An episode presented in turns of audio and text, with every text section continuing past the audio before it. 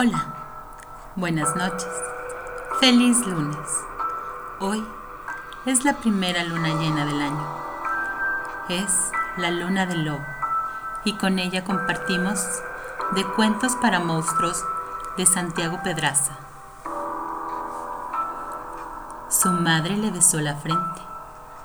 Ya duérmete pequeño, tu tía Magda se quedará contigo otra vez. Mamá, no puedes salir. ¿Qué?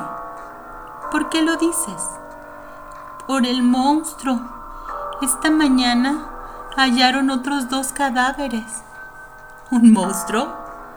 Sí. Ya lo han visto varias personas.